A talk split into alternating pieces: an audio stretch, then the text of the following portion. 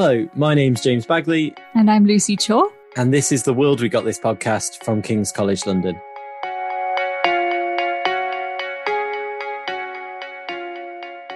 So, welcome back to the podcast. I'd like to welcome new listeners. I've been told reliably that we have lots of new listeners from here in the UK and around the world after the fantastic episode with Professor Anand Menon on Brexit. Anand's celebrity has meant that more people have listened to the podcast than ever before.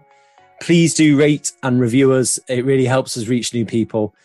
For those joining us for the first time, the World We Got This podcast from King's is all about looking at challenges, be they political, economic, social, or scientific.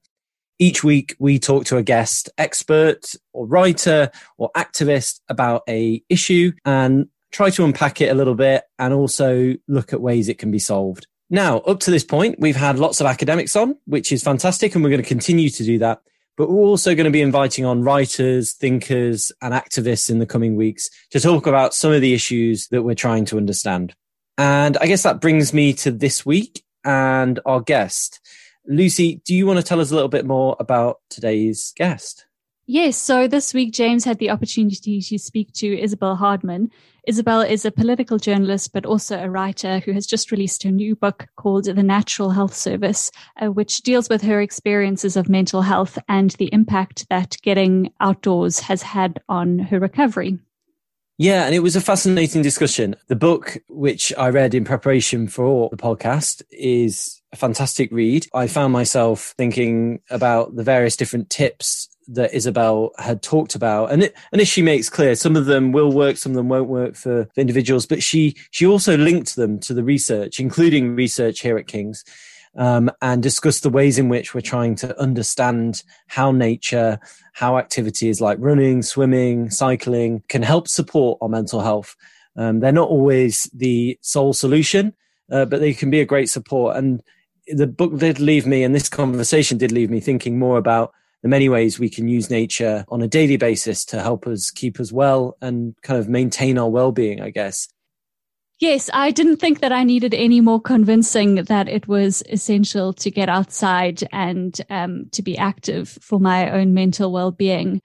But I think that Isabel just reiterated how it is uh, such an essential activity for every human being and how it's something that is really within easy reach for each one of us. Um, it's not necessary, as she said, to take up an expensive hobby like horse riding, but in places like Westminster, even, um, it's possible to catch glimpses of nature and to notice things which are really very beneficial to our mental well-being. Yeah, and I should say that this podcast is all about tackling challenges, be they political, economic, social, scientific, However, one of the challenges I face is to remember to turn on the right mic when we're recording this podcast. Um, unfortunately, in this case, I didn't. And so it is recorded from my side, at least, using my AirPods, hence the slight drop in sound quality. However, Isabel is a professional and made sure that she used a good quality mic. And so she comes through loud and clear. And I think that's the main thing. Um, apologies to our editor, uh, Rachel, who does a fantastic job uh, dealing with my lack of ability to turn my mic properly on. I should also just mention that this episode is the first in two episodes that we're doing with the Centre for Society and Mental Health. The Centre helps look at mental health, its impacts on society, but also how society shapes our mental health. Uh, we're going to be talking to colleagues from the Centre next week about various different pieces of research. And I please do urge you to, to tune into the next episode um, for that discussion. We're going to be sharing lots of uh, information in the show notes. And please do follow and subscribe to the various things on their website. So it just leaves me to introduce today's episode. This is the Natural Health Service with Isabel Hardman. Today's guest is Isabel Hardman, Isabel is assistant editor of The Spectator magazine and a regular contributor to a number of other publications, including The Times, Sunday Times, Observer, and London's own Evening Standard. She's also a regular guest on programs such as The Andrew Marr Show, Newsnight, and Question Time. Isabel's first book, Why We Got the Wrong Politicians, came out in 2018, but it's her most recent book entitled The Natural Health Service, which explores benefits to our mental and physical well-being of spending time in nature and that's the book that shapes today's conversation. Isabel, welcome to the podcast. Thanks for having me on. And I should say we're in lockdown free. How how are you finding it? You, you have got you've got a newborn, which is probably uh, the biggest challenge of lockdown. Yes, although I think probably one of the things about early motherhood is that you are kind of in lockdown anyway. So my experience of the pandemic has been a little bit different to, to a lot of other people's. And um, I've been belatedly getting used to Zoom and all the other technological problems that everyone else had earlier in the year as I come back from maternity leave. And everyone else is a pro while I'm still sort of fiddling with my camera and realizing that my dogs are in the backdrop and all that kind of thing. So, um, if I'm honest, it's been okay for me. I, I, don't want to complain. I haven't lost anyone close to me. I'd love to see the people I love a little bit more, but uh, in comparison to, to what a lot of people are going through, I've been okay. Yeah, I guess it can feel like the novelty's worn off this time around, but the novelty's t- still new for you. So maybe that's that'll get you through the next few months at least. So I should first of all say I'm so glad we've got you on and we, that we've had uh, a new book on the podcast because it's actually forced me to read and turn off my phone um, as opposed to kind of constantly checking emails. And I'm so pleased I did because, as I mentioned in an email to you, it, the book left me kind of changing my own behavior and thinking about things that I did in my on my daily walks and I want to start by really discussing the book is slightly different to, to other books on mental health in that it contains elements of your own story, the experience of others, as well as evidence from research, uh, including colleagues at King's. But I wanted to start at the beginning really and, and kind of what led you to write the book and where this began. Yeah, so I, I guess it's it's not a book I ever imagined writing. I'm a political journalist by trade and that's that's what I've always sort of wanted to write about. As you say, my first book was Why We Get the Wrong Politicians. Um, I'm now working on my third book, which is a history of the NHS, which is you know going back to public policy and politics. And so I, would never expected, firstly, to get a mental illness. Um, I'd never expected to to be in a place where I'd want to write about that. But um, but really, my experience of uh, falling ill in 2016, being diagnosed with post traumatic stress disorder, and learning to manage that, learning to live with it, uh, learning to recover from some of the symptoms actually was something that really opened my eyes to the power of nature. And I really started to think that what I'd learned as I'd learned to manage my illness was something that a lot of other people could benefit from and beyond that was something that public policymakers should be paying attention to that actually could make a big difference to the way the NHS treats mental illness and the way that we as a society approach our mental health more generally. And you, you mentioned there, you obviously in the book you talk about those early days you're receiving treatment from the NHS, and then you begin to kind of discover these these elements of nature that, that are perhaps supporting your well-being or, or healing. Was that something that came out of the blue? Was it a slow process? And did it reignite dormant things that you'd, you'd had as a child, maybe love of love of nature? Yes, it did. And for me, I grew up in the country and I've always been an outdoor person. I've always felt happiest while gardening. Uh, I'd been a runner for quite a few years before I got ill, so I already knew the benefits to my general mental well-being of going for a run. Just the, the way in which it helped me to sort through all of my thoughts at the end of a, a stressful day, the way it made me feel stronger and better able to cope with busy days. And so when I did get sick, I, I was aware of these experiences and of, and of the importance of the natural world, but I hadn't really put two and two together until my GP, who first saw me after I had my breakdown in 2016, said that she wanted me to get out of the house every single day and do something outdoors and she asked me what activities I liked, and I said, "Well, I like going running." Um, when I was younger, I used to do a lot of horse riding, and she said, "Well, look, book as much of that kind of thing as you can afford, so that you're not sitting at home basically festering." And so I did. I I did have savings at, at the time. I've since spent them basically on being ill, but um, I spent my savings on getting a personal trainer who came twice a week to make me go for a run with her and ongoing uh, horse riding twice a week. And I'm aware as I say this that those activities are prohibitively expensive for most people. And the book really isn't about how you should you know spend all of your money that you don't have on activities it's really actually about free activities or about how the health service is now doing social prescribing so that people are going for free or low cost or subsidized activities to help with their mental illnesses um, but these things did really help me they gave me a structure to my day which is important but more than that they got me outside and they helped me to work through the symptoms of my illness, some of the bad thoughts I was having, and they gave me a focus. And in a very, very simple way, they gave me a reason to stay alive. And I know that sounds strange when I also have a wonderful family, wonderful friends, lovely career, lots of big reasons to stay alive. And I'm incredibly grateful for those things. But when you're very ill, when you're very depressed, those things can seem like something you don't deserve. They can seem like people you're letting down. Felt that my career was something that I'd sort of happened upon accidentally and that I didn't deserve to be anywhere near.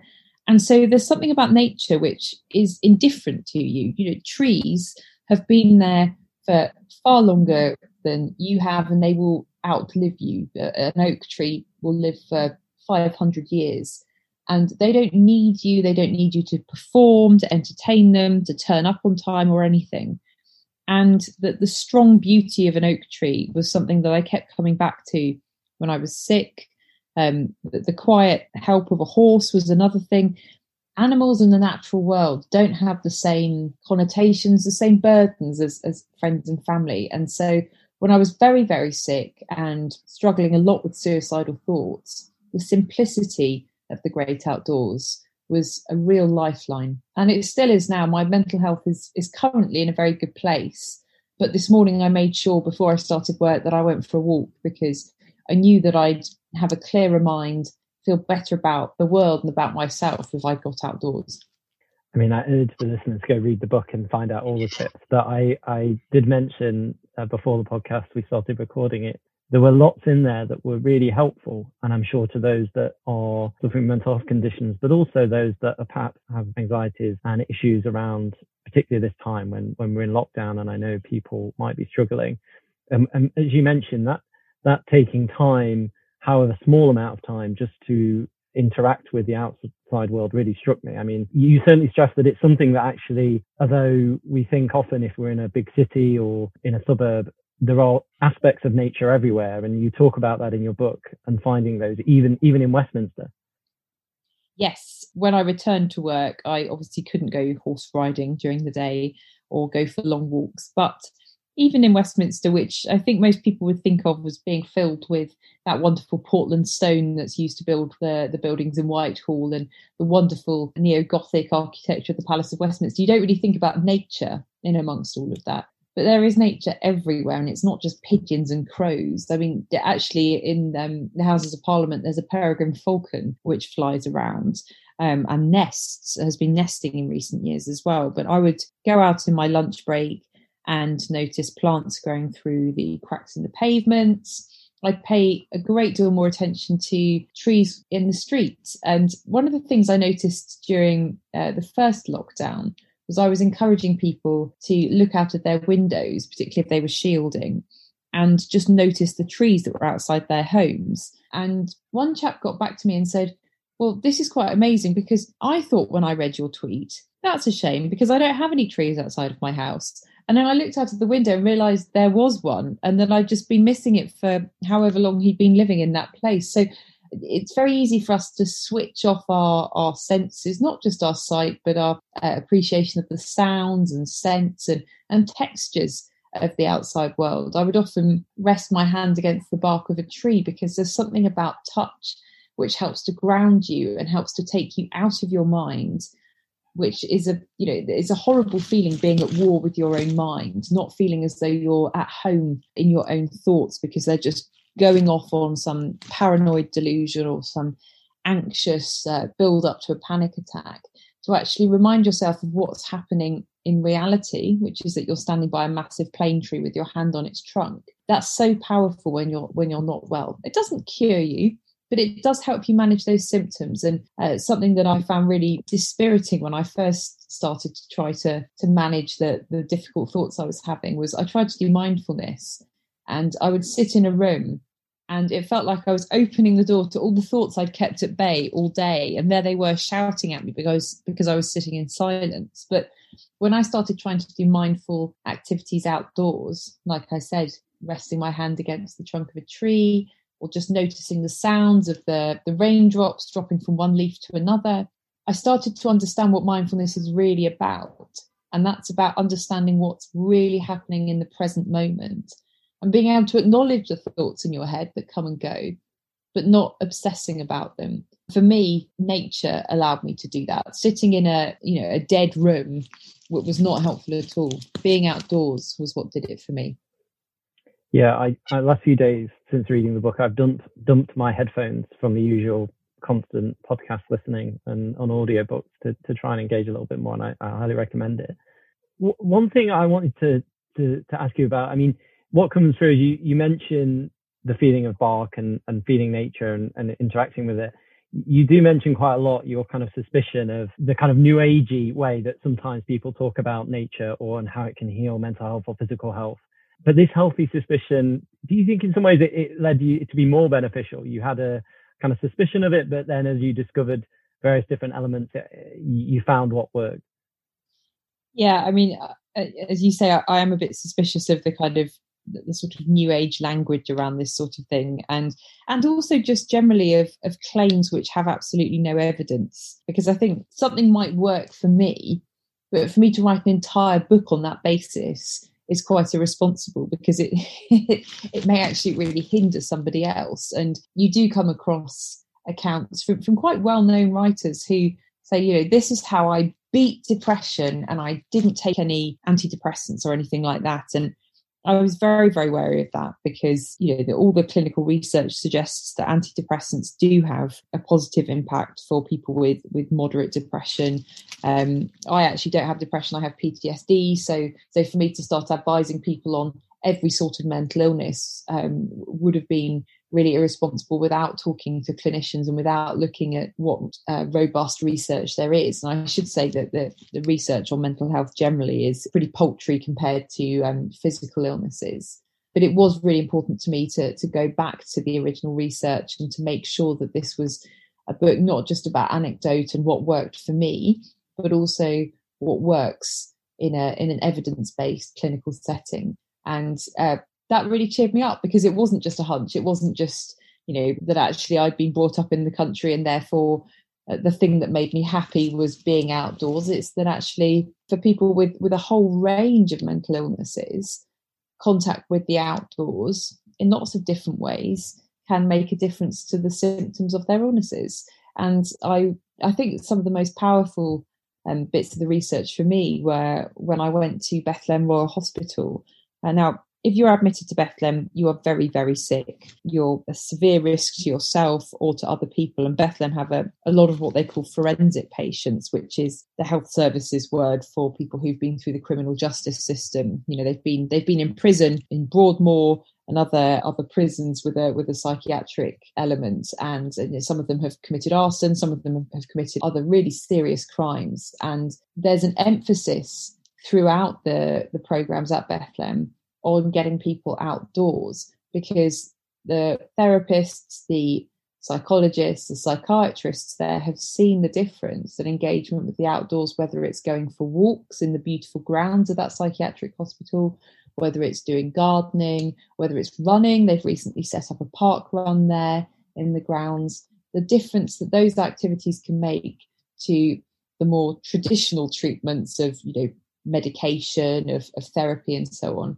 is huge. There was um, one therapist who I was talking to who said that a client who had been very withdrawn at the start of his gardening sessions had come back to her and said, Actually, this has made a huge difference to me and it's helping me to engage better with my therapy. Now, you can't really argue with that in, in a setting where the illnesses are as severe as the ones that are being treated in Bethlem Royal Hospital and other psychiatric settings. So that was very cheering from my perspective, but it was also very powerful. Yeah, as you say, having more and more research on these areas. I mean, as you mentioned, getting getting parity in terms of both research and treatment mental health is so important, and us understanding more about uh, the way nature can help is going to be so key to to making the case, as we'll come on to discuss perhaps um, to policymakers. Um, well, one thing you mentioned there, you mentioned running um, and exercise and, and interaction with nature via activity. I guess I should say beforehand, and you make clear in the book, as with nature, this isn't a cure. And, and one thing you stress is it's not, you know, people telling people with mental health issues that they need to just get up and, and, and go running or, or get up and go out the house because that can often be detrimental. It's, it's about supporting and aiding their recovery but running was a big thing for you and certainly helped. And you speak to many people along the way that have also taken up various activities that take them outdoors to help in their mental health recovery. Yeah, lots of people were really, really generous um, in talking to me about their illnesses. And I was particularly struck by a chap called Wayne Singleton, who who is a running coach, but also had mental illness of his own, which he finds running really helps with. And he was really determined not just to speak to me, but to be named and, and on record in the book. I offered all of my interviewees complete anonymity if they wanted. There's there's various names that I came up with to, to protect their identities. And uh, we had a bit of back and forth with some of the interviewees about whether they wanted to be called this name or that name, or whether one name sounded a bit outlandish and so on. But um, but Wayne was very clear that he wanted to be Wayne Singleton in the book because he wanted to help other men in particular um, who were struggling. And uh, I, I, was really, um, I was really moved by that. And he's a, um, he's a running coach up in Cumbria where I spend a lot of time. And he was saying that anyone can run. He doesn't doubt that anyone can run. And I'm, I should say that I'm, I'm a very bad runner. I'm not very fast. I've had my technique analysed, and it's terrible. Um, and I'm never going to be able to crack out a sub 21 minute park run or anything like that. But I love it, and it makes such a difference to me. Wayne says that that you know that's the anyone can run, but not everyone enjoys it. And there's no point in saying to someone, you know, if you go running, you'll get better. If you go running, you'll get better. If they just hate running, and he said you'll get miserable with exercise, and then you won't do it. So find something else. And I hope that message comes across quite clearly in the book that it's not a kind of right, get up, sort yourself out, come on, you know, this is mental health boot camp. Actually, if you're trying to support somebody who is mentally ill, the worst thing you can do is start lecturing them about what they should be doing because they, they may actually benefit much more from having a sleep.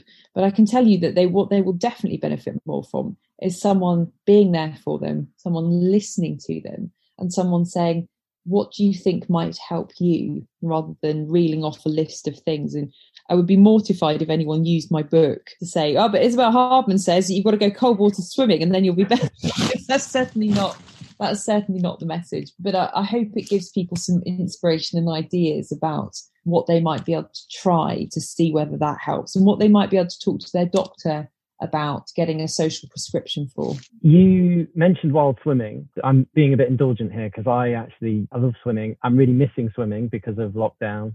And I everyone in I feel like everyone mentions about wild swimming at the moment. It's the thing that can heal all ills. But it was really useful to you and, and you, you did some of it both in Cumbria and and in the Serpentine, even under the ice as it were, hacking the ice open. Yeah, it's funny. It is really enjoying a moment to, yeah. the extent that it's a bit embarrassing admitting that you are into cold water swimming because it makes you feel, even though you know, I, I was there before it became trendy, just to point out, but it, you feel like you're this massive cliche. And just to add to the cliche, I have one of those big warm coats that you can change in called a dry robe, which now have a massive sort of middle class stigma attached to them because everyone I know has been posting on Facebook during lockdown saying, check out my dry robe, like it's a fashion accessory. And it's just, it's really embarrassing.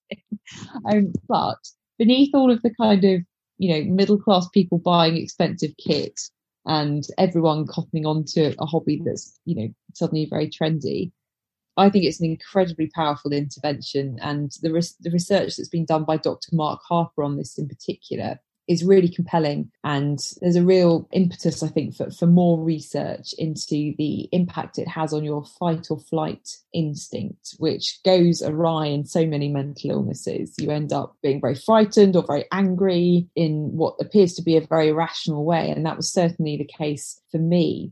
And swimming in very cold water, as you say, uh, with the ice on the water in the serpentine, it basically helps you to control that moment of fright that you have uh, when you get into cold water, but also when you're in a setting where you feel very uncomfortable and with mental health problems that that can be a, a range of settings for me it was things like supermarkets or conversations that just touched on topics that the other person who I was speaking to was totally unaware actually sent me off into a very bad place. Cold water swimming has, has made a huge difference to my ability to control that. And I think one of the reasons it has become so popular recently is that a lot of people are very keen on improving their mental well-being, whether or not they have a mental illness. My hope is that with the popularity of cold water swimming, a number of things will change. One is that we will have much better access to clean, safe water to swim in, because at the moment, all the London swimming spots are certainly completely oversubscribed. I mean, they're closed obviously at the moment because it's lockdown three, but um, but the Serpentine has closed its membership list. There's a queuing system at the Hampstead Ponds, for instance.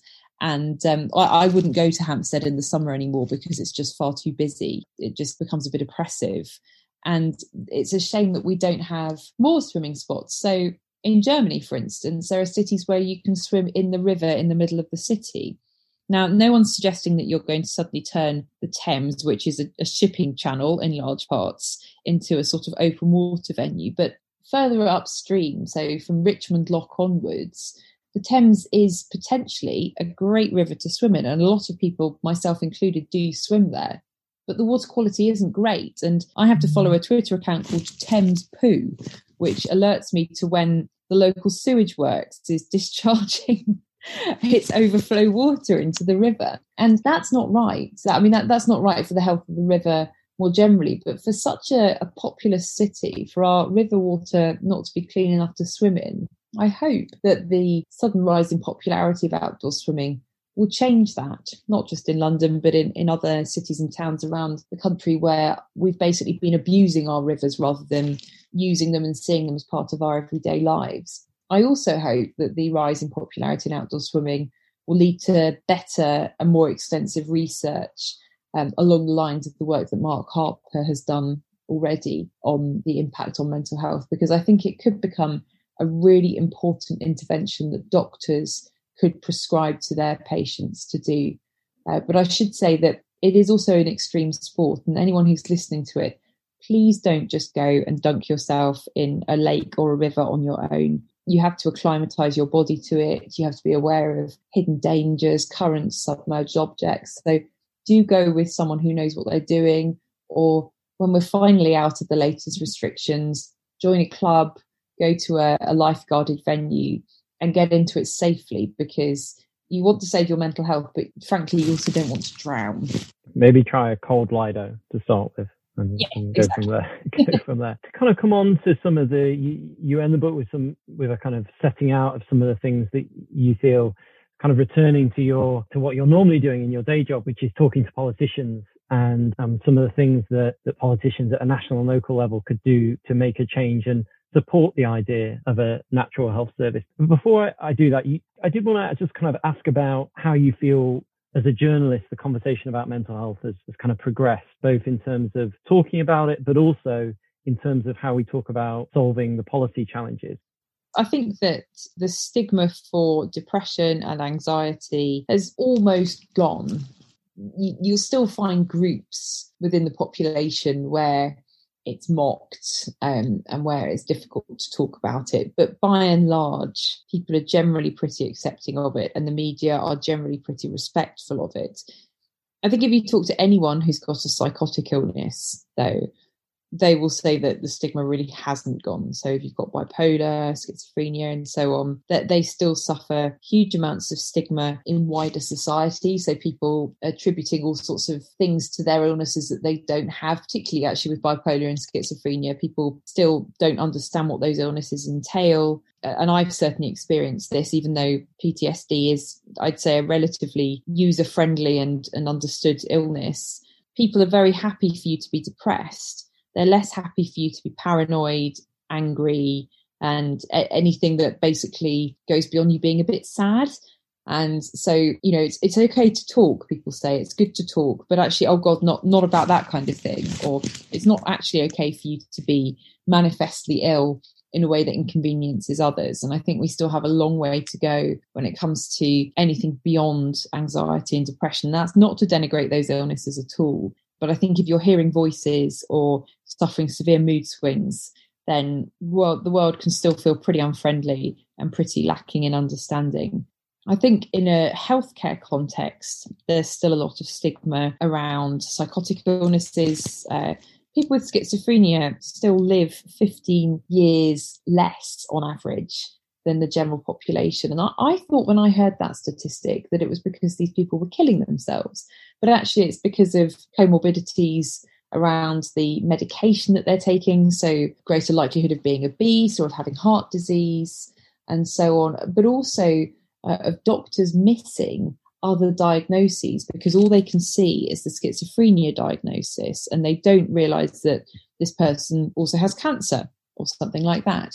If you move into personality disorders, the stigma is very much there, even amongst the people who treat people with personality disorders on a, on a day-to-day basis. I think I follow quite a few people who are uh, either being treated for or who work with personality disorder patients, and, and they would say that that diagnosis really is the the kiss of misery for someone because as soon as you hear the words personality disorder, a lot of healthcare professionals disengage. They start using terms like manipulative. These people are sick and they don't deserve to be treated with the derision and the hostility that, that a lot of healthcare professionals uh, show towards those diagnoses. And I guess coming on to talk about the manifesto or the ideas that, that policymakers could take up to try and enable this natural health service and support it. One of the things you mentioned in the book, and I think certainly has gone from being something that's not much discussed to actually being in public debate, which is around inequalities of health, both in outcome and delivery. We know that's the case also for, for access often to community services, be it pools, gyms, often that are private. What are the key things do you think that government and perhaps even employee employers could do to, to help support the natural health service? Yeah, so in terms of government, I think a, a, really important thing is designing our cities and our buildings and our schools and our lives around nature rather than trying to shut nature out.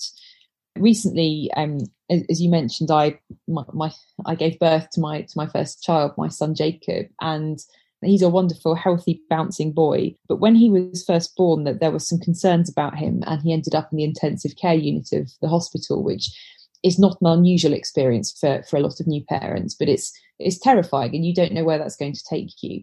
And I remember going into the relatives' room, and it was a room without windows, without any natural light at all and I think I'm sure a lot of the relatives were, were glad that there was a relatives room because there, there often isn't in a hospital. But but I thought this is probably the least helpful room I could possibly be sitting in while I'm trying to find out what on earth is wrong with my son.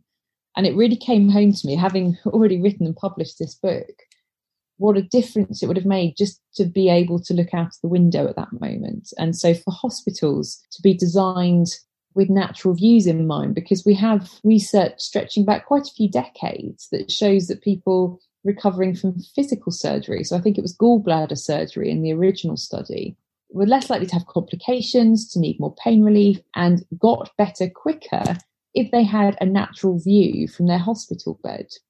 Now, this is obviously quite difficult for a lot of hospitals that have already been built and don't have a relatives room. And in the case of the intensive care unit at the hospital where my son was, the relatives room, I think, had genuinely been fashioned out of a cupboard. And they were very pleased that they'd managed to get anything at all. But just having that in mind when you're designing homes for the general population, but for social housing in particular, because people in social housing are more likely to have mental health problems, more likely to have challenges, which actually contact with the outdoors could help with. And so, not seeing nature as this optional extra for middle class people to enjoy at the weekends, but actually as a vital part of our lives. I think that's the most important thing and something that, that I really hope that politicians will take on board and has become clearer, I think, during the pandemic as well the inequality of access to green spaces for people. Remember the debate uh, in the spring of last year when we were talking about the difference between most politicians who have back gardens and then a lot of people who are cooped up on the 10th floor of a tower block who could only go out for a walk once a day in the heat wave and how much harder it would have been for their mental health when they were being cooped up. I really hope we can keep that kind of debate alive rather than consigning it to part of the pandemic that we just want to forget. Well, it leaves me to say I would urge anyone to go buy and read a copy of the Natural Health Service. It really is a fantastic read. It's got so many tips. We've mentioned some of them in today's podcast, but there's many more, uh, including orchids, allotments, and yes, wild swimming. And it just leaves me to say, Isabel Hardman, thank you so much for coming on the podcast. Thank you for having me. You've been listening to the World We Got This podcast from Global Affairs at King's College London. This podcast was produced by James Bagley and Lucy Willman, with editing from Rachel War.